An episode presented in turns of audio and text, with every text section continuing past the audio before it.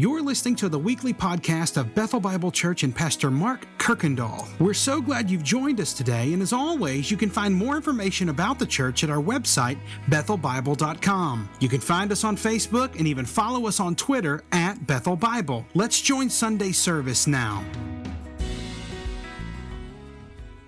So, this morning, kids, hopefully you have a uh, bulletin, a kids' bulletin, and I know the adults get to them too. Um, so hopefully you grabbed them before they got to them.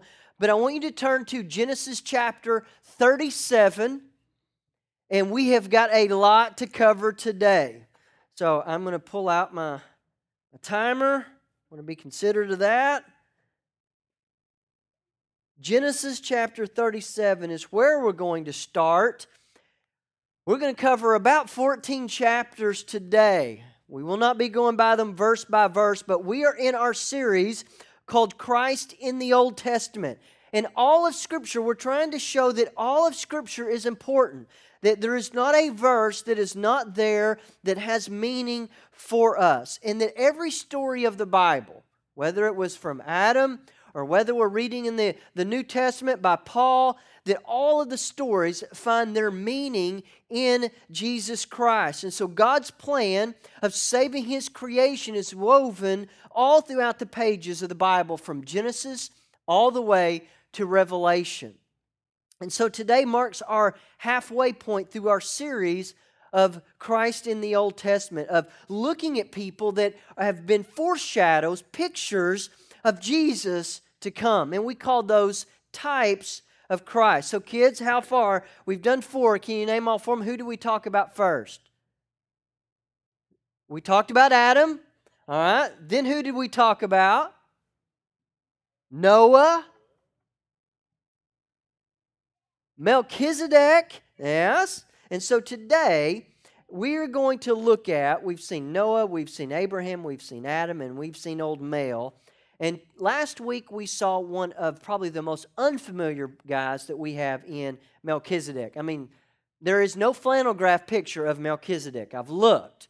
But we're going to talk about a guy today that was the star of the flannel graphs. I mean, the guy that we're going to look at today, he was the star because he was the most colorful. And so today we are going to look at how do we see Jesus through the man named Joseph. So, kids, here's what I want you to do, and teenagers, you can do this too. I'm going to try to pull out four ways, and there are many. Joseph is a classic type of Christ, but I'm going to pull out four ways. See if you can find them, see if you can jot those down about how you see Jesus through the life of Joseph. So, here's how we're going to tackle this today. We're going to quickly just walk through the story beginning in chapter 37 of Joseph. I'm going to quickly kind of retell I'll stop along the way, pull out some observations, point a couple of things about how we see Christ, but then we're going to focus mainly on the very last pages of the book of Genesis that Moses gives us in Genesis 50. And we will see from there uh, what I believe is one of the most important truths that we need to believe. In fact, if there's a truth, if somebody said, Mark, you get to only teach about one truth for the rest of your life, this would be the truth that I would hope that we could know, we could have our faith built in. And we're going to look at this truth today. And but it begins with the question of have you ever questioned God's goodness in your life? You know, we think of things, and Marla and I were just kind of thinking through some ways that we see this. You know, parents we can see things that kids can't. Teenagers, you've lived this probably. You've gotten to school and you've realized that you didn't have your homework. And so you call home. And if you have a, a, nice parent, they might bring your homework to you. But we've been in that situation where we've said, no, we told you, we reminded you, that's your responsibility because we know there have got to be some hard things to walk through to learn something that shapes you so that you know what that's teaching responsibility. Or you've had those kids that have tried to run away. And uh, we had that not too long ago. And uh, it was our middle one. I won't tell you her name. And uh, something happened. She didn't like it. I'm out of here. So we opened the door and we said, you know what? All right, that's how you want it. We were, we're such bad parents. I mean, it was dark and it was raining. And uh, so she's in her socks and pajamas, and we're watching her walk down the, the driveway. And down there and she's walking back and forth trying to figure out what am I going to do. And, you know, letting her walk through some hard things because we knew she's not going very far. We knew that eventually she's going to come to her senses and go, okay, maybe things aren't so bad in the dungeon, you know, the torture dungeon up there on the hill. And uh, but we allow them to walk through some things because we know how it's going to shape who they are, and we're trying to teach things along the way. But you know, we've probably all questioned God's goodness. We have said, man, God, I'm one of the good guys here. I mean, I'm on your team. Why do these things keep happening to me? So, of all the truths, I want to talk about a truth that addresses that question today. And listen, it is a hard truth to believe. It is a hard truth to rest in. In fact, it's probably one of the hardest truths at times to believe in. But if we can, if we can believe this truth and we can trust in it, it can radically change our lives because we know it did with Joseph and his brothers. So Genesis chapter 37 begins verse 1 says Jacob lived in a land of his father's sojourning, meaning traveling, moving about, and in the land of Canaan. Remember, that was the promised land that God gave to Abraham. Uh, verse 2 These are the generations of Jacob. Joseph, being 17 years old, so first of all, Joseph is mentioned first, and he was pasturing a flock with his brothers. And he was a boy by the sons of Bilhah and Zilpah and his father's wives. And Joseph brought a bad report of them to their father. So Joseph was the tattletale in the story. So he goes off, and even though he is mentioned as the only one right here, Joseph at this time is actually the youngest brother. And he sees, and his brother says he's 17 years old, and he is a shepherd.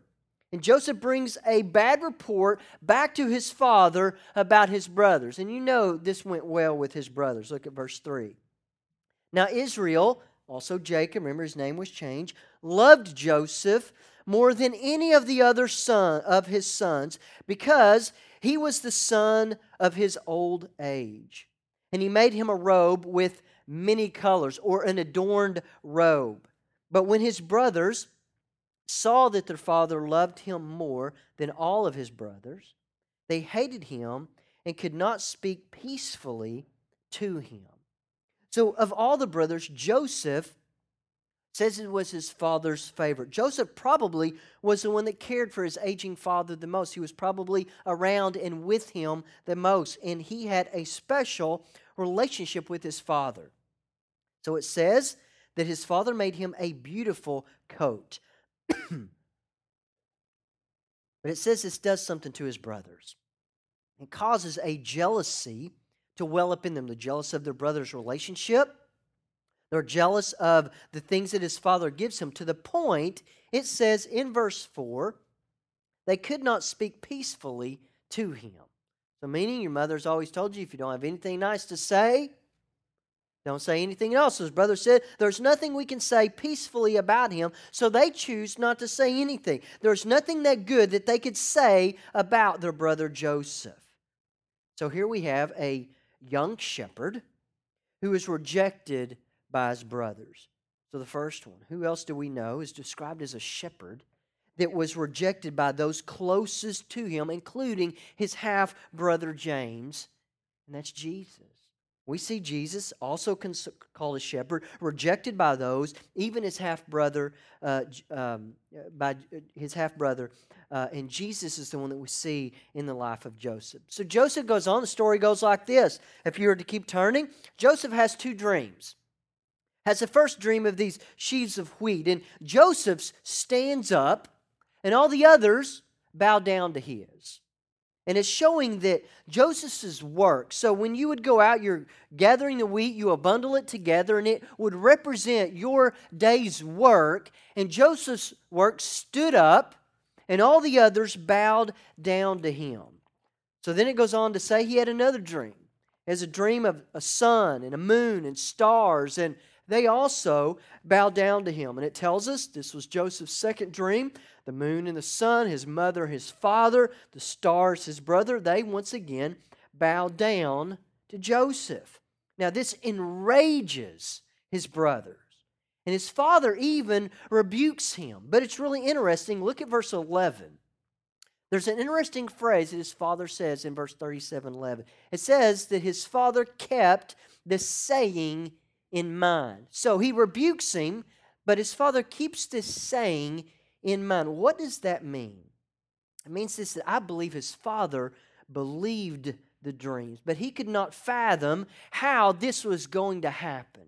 And so he, he continues to think about it. He keeps it on his mind. And it's interesting that we see this exact same phrase in Luke 2, verse 19, with Mary, the mother of Jesus. The angel tells her, You're going to have a child. It's going to be born miraculously. He's going to be the Savior of the world. And it says that Mary kept this saying in her mind, meaning, I believe it, but I have no idea how this is going to take place.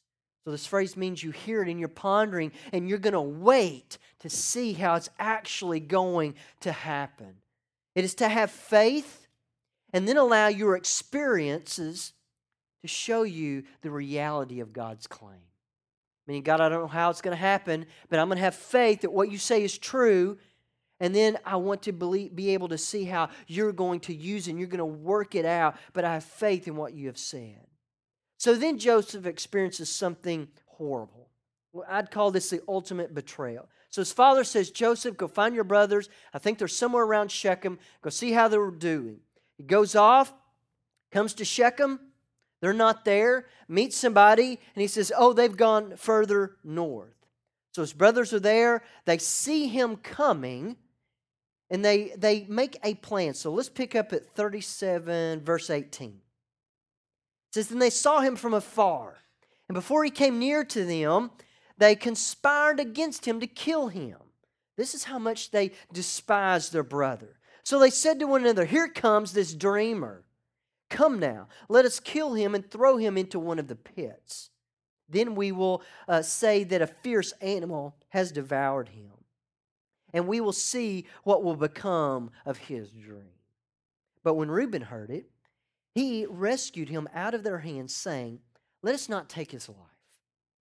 And Reuben said to them, Shed no blood, throw him into this pit here in the wilderness, but do not lay a hand on him, that he might rescue him out of their hand to restore him to his father. So when Joseph came to his brothers, they stripped him of his robe, the robe that had many colors that he had wore, and they took him and they threw him into a, into a pit. The pit was empty, and there was no water in it. Then they sat down to eat. And looking up, they saw a caravan of Ishmaelites coming out of Gilead with their camels bearing gum and balm and myrrh, and on their way came, uh, came to carry it down to Egypt. So they have this plan. Here comes Joseph. Man, let's just out here. Nobody's watching. We're up far up high north. No one is around. Let's just take care of him right now. But Reuben, the oldest, steps in. Now, why would Reuben do this? Well, one, I believe Reuben has lost favor with his father.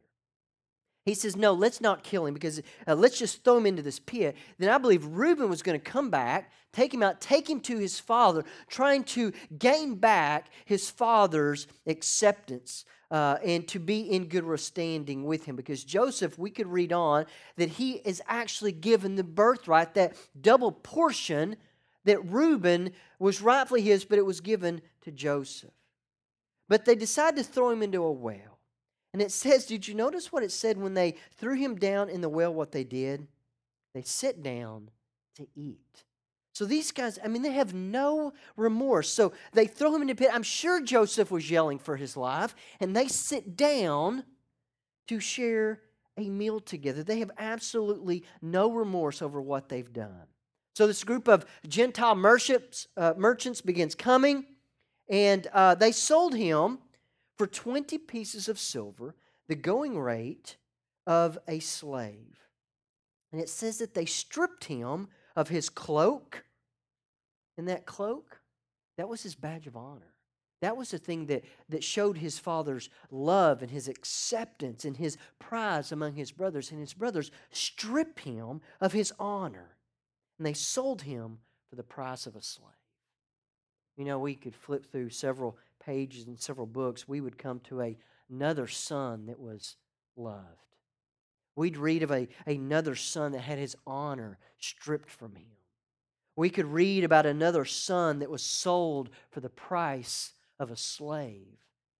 And so in Joseph, we see that other son that one was stripped of his honor and sold for the price of a slave in Jesus. The story of Joseph goes on. So he's a place of honor. He loses that. He's stripped of. He's thrown into a pit and he's sold into slavery. But in chapter 39, you know what we see? We see Joseph is purchased by Potiphar, the guard of Pharaoh. So turn to chapter 39 just to keep me on track, make sure I'm not lying to you. And it says, Everything that Joseph did was blessed by God. It says that Joseph became a successful man to the point that Joseph was put in charge of all that Potiphar had. So, this Hebrew shepherd is given now this place of honor in Potiphar's household that he's put in charge of everything that he has. So, a Hebrew shepherd has now earned the place of honor and power. But Joseph, an attractive man, keeps coming into contact with Potiphar's wife, and she tries to take advantage of him. But he refuses to have any kind of relationship with Potiphar's wife. And in fact, in 39, verse 9, you can turn there, it says that he refused to be with her, that Joseph refused to be with someone that was not his wife, and he saw it as a sin against God. But this is before the law was ever even given. But it was already in place in their hearts that Joseph knew he had to honor Potiphar, he had to honor God, and so he chose not to go that way. But she was relentless. And one day they're alone, and she corners him. And he, uh, as he pulls away, she grabs a hold of his garment, and it's left there, and he, and he runs away. So Potiphar's wife creates this, this lie and tells her husband that Joseph tried to take advantage of her. Story goes on that Joseph is then thrown into prison. So here he is, a place of honor in his father's house. He's thrown into a pit, stripped of his honor, sold as a slave, rises again to honor in Potiphar's house, and now he is thrown once again in prison. You know what happens? Joseph is rose again to a great place of privilege and honor and power because he is put in charge of everyone in the prison. Chapter 40. It says, While in prison for a crime he did not commit, he once again finds favor with the guard. And he is put in charge of all the other prisoners where he meets the cupbearer and the baker of not Potiphar, but Pharaoh. And Joseph interprets a dream that they have. Remember, it goes really well for the uh, for the cupbearer. No, for the yeah, the cupbearer, but not well for the baker. He says, It's not going to end well for you. But for the cupbearer, man, you're about to be restored in three days to the honor that you had. And so Joseph says, I'm going to interpret this for you, but I need you to do me one favor. When you go, just remember me before Pharaoh. But I want to show you something interesting I've never seen before. Look at chapter 40, verse 15. Several things have happened to Joseph. He's thrown uh, in a pit by his brothers. He is then lied to in, by Potiphar's wife, and he loses things in both instances. But look at verse 15. Do you see what it, he says happened to him? He says he was kidnapped. He says nothing about what has happened. In fact, he just says that he has done nothing to earn the spot that he has in prison. Isn't it interesting that he never blames his brothers or Potiphar's wife? In fact, he says, I was kidnapped. He, he doesn't blame either one of them. And the third one says that there was another man falsely accused, in fact, many times. But even on hanging on a wooden cross, he doesn't blame the ones that put him there. In fact, he says, Father, forgive them, for they know not what they do. And so, once again, in Joseph, we see a man not blaming other people for what is happening. We see it in the life of Jesus that many times he was falsely accused. And even on the cross, he does not blame them. In fact, he forgives them. But the old cupbearer, the cupbearer goes in and he never mentions Joseph for two years. Joseph sits in this prison until Pharaoh has two disturbing dreams. He's talking about these dreams and he can't be, uh, he just can't get any rest from it. And uh, the cupbearer remembers now Joseph. And he says, Pharaoh, you're not going to believe this, but man, there was this Hebrew guy in prison, and man, he interpreted a dream for us. And listen, I'm here. He, he told me about the dream coming true, and, and it did. And so he's one that can interpret this dream for you. So Joseph has been betrayed, placed in honor, falsely accused, and now is in prison. Chapter 41, he comes and he interprets Pharaoh's dream. And here's the two dreams. Pharaoh has a dream of seven fat cows and seven skinny cows, and the small cows eat the big cows.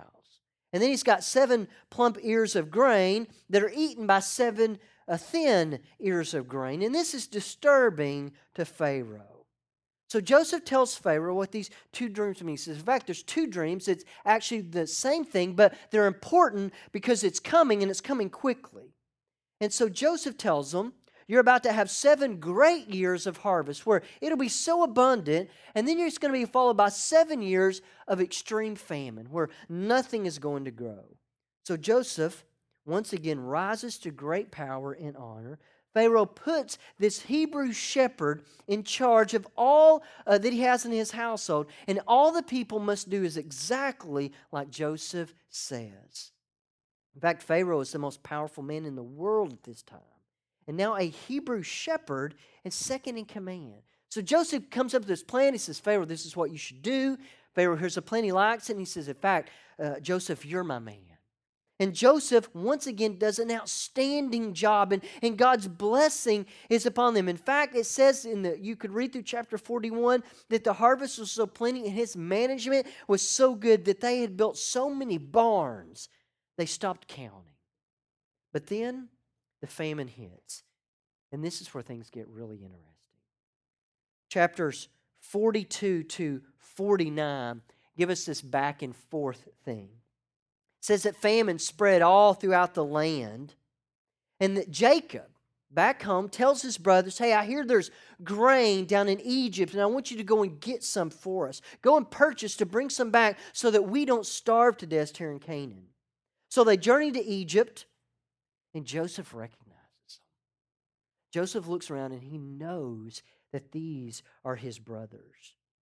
And as they begin talking, he takes them, man, go and read. He takes them through this thing. He says, You're just here trying to take over our kingdom. And they're like, No, no, no. We're just, we're just simple shepherds and we're starving and we, we're here. We want to buy some grain. And through their stories, he hears that he has a younger brother, Benjamin. So he strikes a deal with them. He says, I'm going to give you grain only if you bring your younger brother back to me. I want to know that you're not these spies. And he knows that, but they don't. And he says, I want you to bring, if it's true, you bring this younger brother back to me. So Simeon stays as kind of collateral. So they go back, they bring the father, the father comes and he says, Where's your brother? And they said, You're not going to believe it, but we met this, this guy, he's in charge, and he gave us this grain, but he will not, he wouldn't give us unless we promise to bring Benjamin back. The father says, Absolutely not. I've already lost one son in Joseph. I'm not about to lose. Now I've lost Simeon. I'm not about to lose a third. Well, the story goes on that they stay and they eat the grain, but they soon ran out. So he says, Sons, you're going to have to go back to Egypt. And they, uh, Reuben comes to him and says, But Father, he will not let us come back. He's going to think we're spies and they'll kill us all if we don't bring Benjamin back with us. So they send Benjamin come into the house of Pharaoh. And Joseph does something interesting. Joseph sits them down invites them to a meal. And Joseph puts them in birth order. Brothers never even recognize it. And I love the scene it says where Joseph in, in Genesis 45, Joseph walks into the room and he can't contain himself any longer. He sends everybody from the room. And that is where he reveals who he is to his brothers. And he says, I am the one that you sold. I mean, can you imagine the thoughts that would be going through the minds of those brothers at that moment? That here they're looking at the second uh, person in command of all of Egypt, and he has just revealed that we're the ones that sold him into slavery. I imagine they were fearing for their lives. But in verse chapter 45, look at verse 5. This is remarkable. And he says, And now do not be distressed or angry with yourselves. Because you sold me here. For God's for you you sold me here for God sent me before you to preserve life. So Joseph not only forgives his brother, but he sees that all the hardship of being sold and Potiphar's wife, being thrown into prison, he sees all of this as a part of God's plan. So here's the fourth thing, kids. Joseph submitted himself to the fact that whatever God's plan was, he was willing to be obedient to that plan. God, you're going to send me to Egypt? Okay. God, you're going to put me in prison? Okay. God, you're going to let me have power and, and uh, all this and take it from me, not once, but twice? Okay. He had submitted himself to uh, God's plan. And man, think back of Jesus in the garden. He cries out, Father, if there is any other way, but your will be done. In fact, Joseph submitted himself to God's plan, Jesus in the garden, and all throughout his life, submitting his life to the plan of his Father, being willing to be obedient even to death on the cross. So Joseph forgives and he trusts in God's sovereign plan. And then he provides for his family. You know what he does? He sends them on about their journey, sends them back home, but he says, Bring your father back. Come, and I'm going to put you in a place in Egypt. In fact, it says he gave them land, and he gave them the best land that there was. So they get to leave their place and to come to a place that they can have food and shelter, and their crops can grow, and, and their herds can flourish once again. But in chapter 49 and 50, we get to the end of Genesis. After all the famine ends, Jacob dies. Jacob had made Joseph make a promise. He said, Joseph, I don't want to be buried here. I want to be buried back in my homeland. And so Joseph has him embalmed. And that was such a thing of honor to have that done to you. And Joseph's father is really given the, the, the, uh, the death of almost Pharaoh. In fact, it says that they mourned for 70 days. The average Egyptian, you only mourned for 40 days. They mourned uh, Jacob for seven days, only two days less than what they mourned when Pharaoh died. He was given a great honor in his death. But here's where the most remarkable moment happens at the death of Jacob. Turn to chapter 50. I want us to look at verses 15 to 18 says, When Joseph's brothers saw that their father was dead, they said, You know what? It may be that Joseph will hate us now and pay us back for all the evil that we did to him. So they sent a message to Joseph saying, Your father, he gave us this command before he died. Say to Joseph, Please forgive the transgression of your brothers and their sin because they did evil to you. And now please forgive the transgression of the servants of the God of your father. And it says that Joseph wept when they spoke to him. His brothers also came and they fell down before him, and he said, Behold, we are your servants. So even after all that Joseph had done for his brothers, they were still fearful. In fact, they make up a lie about their dead father. But what is driving their fear is not their experience with Joseph, because that has been nothing but blessing and grace, but they are driven to this. Nothing because of the love that Joseph has showed them. They're driven there because of their own guilt. They still can't let go of what they have done and is driving them to be fearful in front of Joseph. But look at Joseph's response in 50 verses 19 to 21. But Joseph said to them, Do not fear, for I am in the place of God. As for you, You meant evil against me, but God meant it for good to bring about that many people should be kept alive as they are today. So do not fear. I will provide for you and your little ones, your children. Thus he comforted them and spoke kindly to them. So I, want to put out, point out some really important things about this. First of all, notice how Joseph begins and he ends with the phrase, do not fear. He begins and he ends with, he says, Brothers, do not fear. He gives them an explanation. He says, Do not fear. But he says, For I am in the place of God.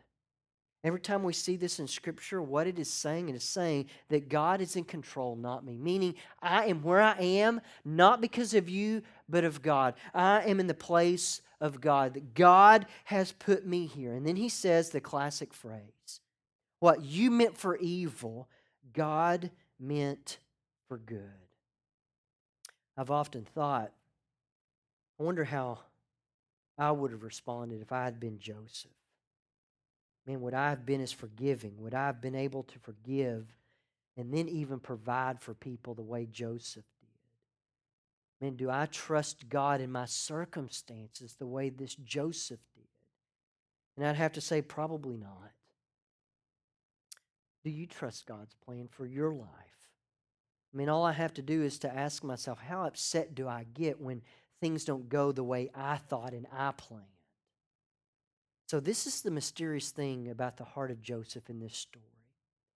That through the sins of wicked men, if it had not been for the sins, God does good works through their sins. By their evil acts, God does something years later that is good, meaning that everything that happened to Joseph was the handiwork of God.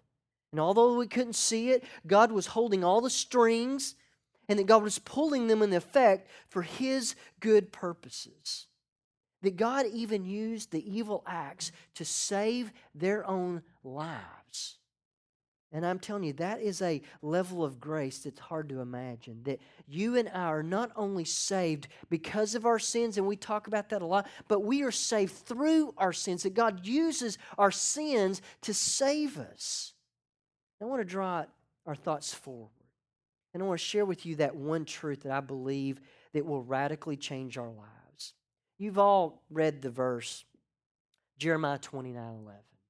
It's the verse that you often hear at high school graduations. You flip through the annual, and there's baby pictures. And Jeremiah 29 11, you know, it's for the plans I have for you. And, and that is one of blessing that is used, and, and you see that everywhere. But do you know in context what is happening? In context, it was right before Israel was about to be sent into captivity in evil Babylon.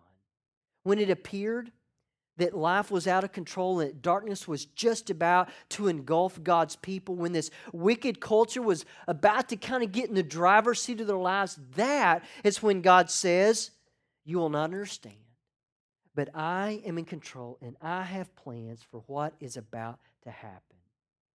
For this, we can understand and we can know that God can have no evil thoughts toward his own. God has never had an evil thought towards one of his children, and he never will. Now, listen, I know I've been in those times, and it feels like that you are on God's enemy list. But God cannot do but good to his children. He has never had an evil thought towards one of his children, and he never will. So, what is the truth that if we believe will radically change our lives? Let me read these verses and found in Romans 8. For we know that for those who love God, all things work together for good. And isn't that something that we always talk about? Man, all things work to good of those called according to his purposes.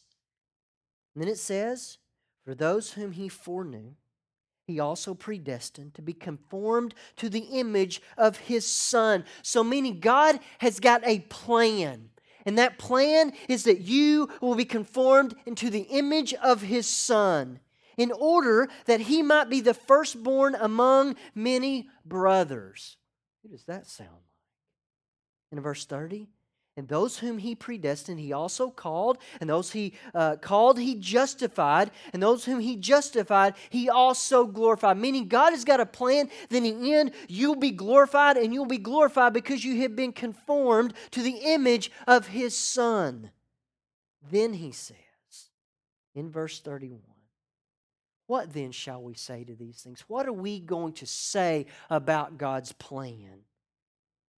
This is what we say if God is for us, who can be against us? Who? He who did not spare his own son, but gave him up for us all. Now, will he not also with him graciously give us all things? So here's the other book, and here's the promise. God will use everything in your life and everything in my life for His ultimate purpose and glory. And sometimes it will not be what we have in mind. And God has never had an evil thought towards one of His own children, and He never will. It doesn't mean that we get shielded uh, from all the hardships and misery that this world might throw at us.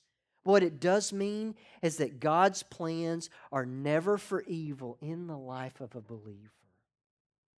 Even the apparent evil that we might suffer, suffer is for our good. This means that as believers, whatever is happening around us, we can trust that God is using all of them for a future and a hope for us.